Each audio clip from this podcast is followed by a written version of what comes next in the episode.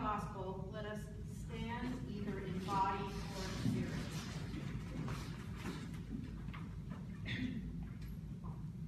Scripture reading for today, the gospel is Luke 13, 10 to 17 from the message. Healing on the Sabbath.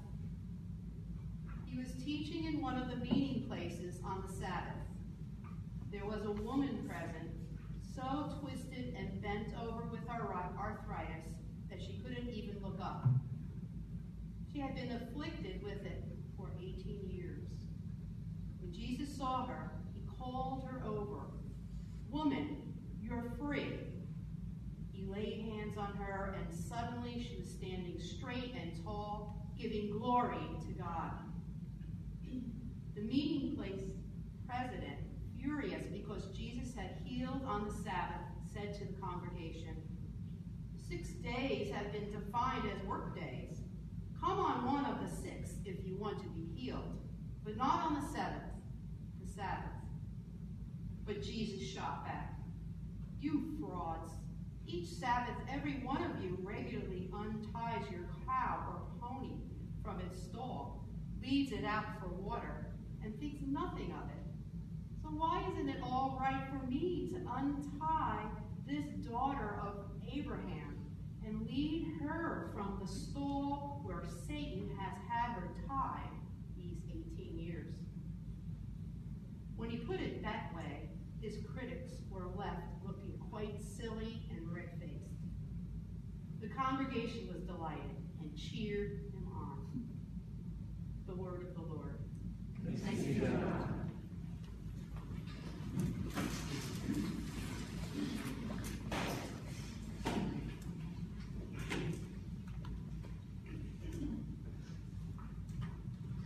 So the sermon today will be preached in part from the desert southwest, where my family and I were spending some time on retreat at Ghost Ranch, which is a, a camp about an hour and a half north of Santa Fe.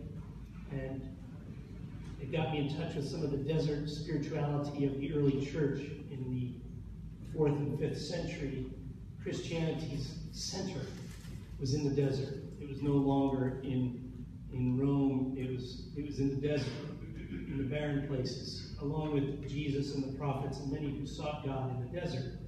And so I'm going to preach some of this, but I just want to give you some heads up that there is some if technology works. And by the way, if you pray for technology, now would be the time to start praying. Um, the video you'll see that uh, I set up on a, I set the camera up on a rock, and um, there was quite a bit of wind, and so you'll hear the wind um, kind of sound particularly loud at times. But I'm, I'm appreciating the wind in a, in a new way out there. Uh, certainly, wind is in, in Hebrew, ruach is is the word for breath, wind, spirit. It's all the same word in Jewish, in the Jewish language, in Hebrew. Um, so the Ruach is quite active. But out there, have any of you heard of this biosphere that is kind of a dome? The Burlingame, have you seen it? Been there. You've been there. So inside the, this huge dome, which is impervious to weather, the trees that grow there, I understand, are magnificent but weak, because they have not been buffeted by the wind.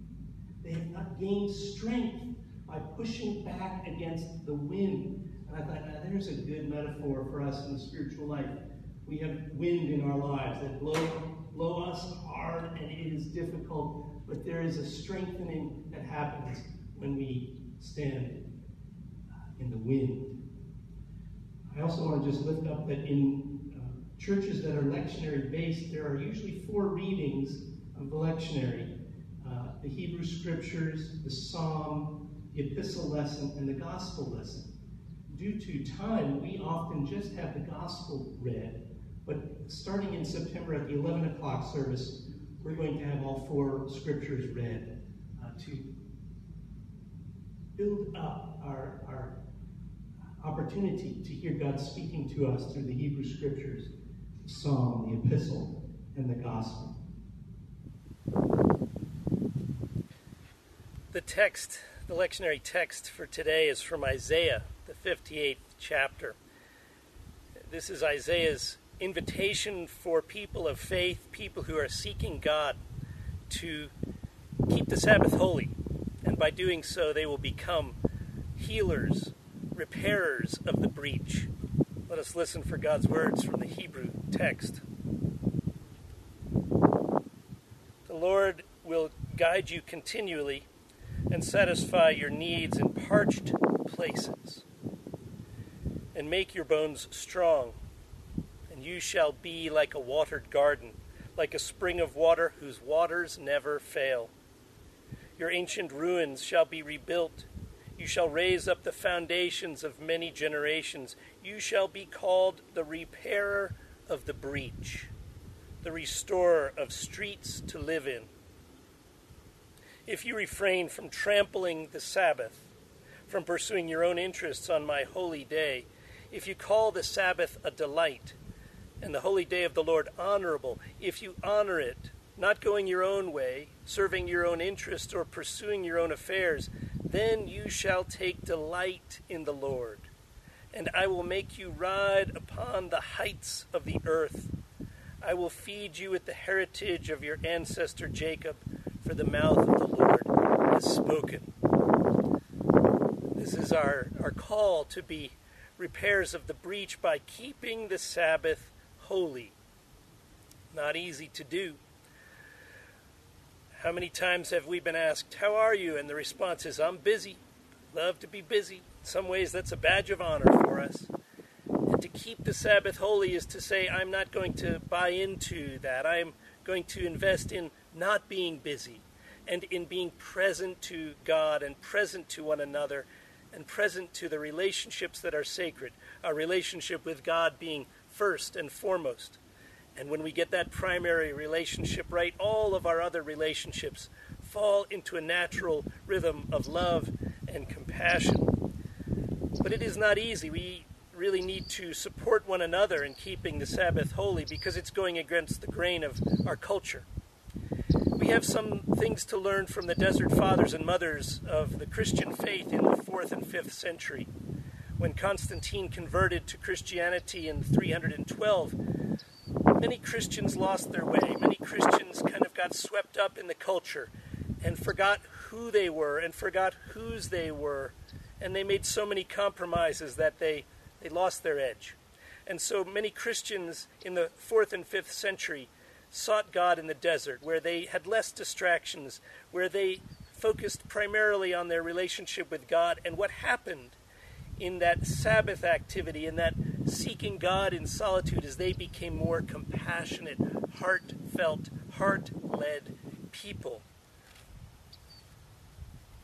In my time here in the, the desert southwest, I've been reading a book that my brother and sister in law gave to me almost 25 years ago it's by Henri Nouwen called The Way of the Heart Desert Spirituality and Contemporary Ministry.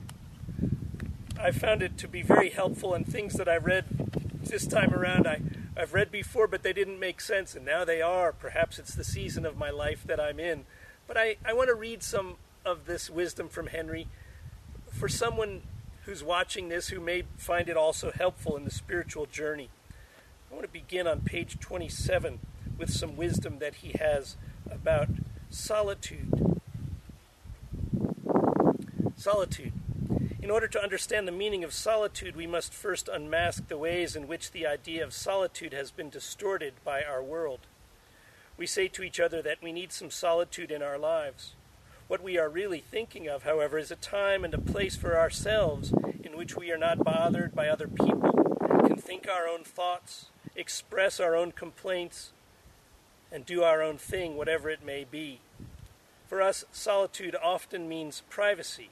We have come to the dubious conviction that we all have a right to privacy. Solitude thus becomes like a spiritual property for which we can compete on the free market of spiritual goods. But that is not the solitude of St. John the Baptist, of St. Anthony or St. Benedict, or Charles de Foucauld, or the brothers of Taizé. For them, Solitude is not a private therapeutic place. Rather, it is a place of conversion, the place where the old self dies and the new self is born, the place where the emergence of a new man and a new woman occurs. In solitude, I get rid of my scaffolding. No friends to talk with, no telephone calls to make, no meetings to attend, no music to entertain, no books to distract, just me, naked, vulnerable, weak, sinful, deprived, broken, nothing. Sometimes that is our aversion to Sabbath or solitude because we don't want to get in touch with our own neediness, our own brokenness, our own need for God, knowing that we are not self sufficient. And so it is sometimes difficult to unplug. I must tell you, it's been difficult for me the first few days of my time here in the desert. You have heard me talk about this before. My phone is often a distraction that I wear on my hip. Out here in the desert, I have no cell phone reception. I have no ability to get emails, to send or receive texts. Texts. I have no ability to log on to Facebook and stay connected with people I love. Nothing. In some ways, this may be an opportunity for me and perhaps for us to disconnect. Sabbath is disconnecting from all of the distractions of our lives to focus singularly on our relationship with the God who created the heavens and the earth and you and me. Sabbath is a time to dip into the, the flow of God, the Spirit of God, the love of God, so that we might restore our compassionate hearts and not grow numb to the needs of the world and the hurts of those who are all around us. I want to read one other section that may be helpful for someone in this spiritual journey that we walk together.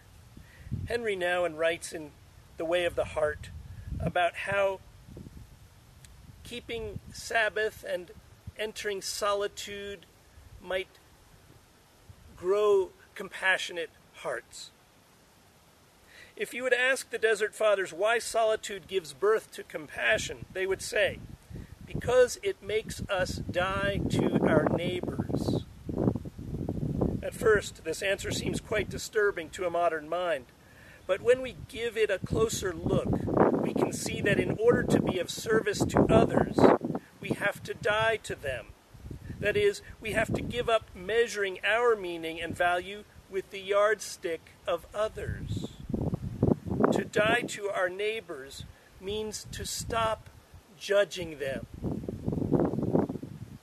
to stop evaluating them, and thus to become free to be compassionate. Compassion can never coexist with judgment because judgment creates the distance, the distinction, which prevents us from really being with each other. Much of our ministry is pervaded with judgments. Often, quite unconsciously, we classify our people as very good, good, neutral, bad, very bad. These judgments influence deeply the thoughts, words, and actions of our ministry. Before we know it, we fall into the trap of the self fulfilling prophecy.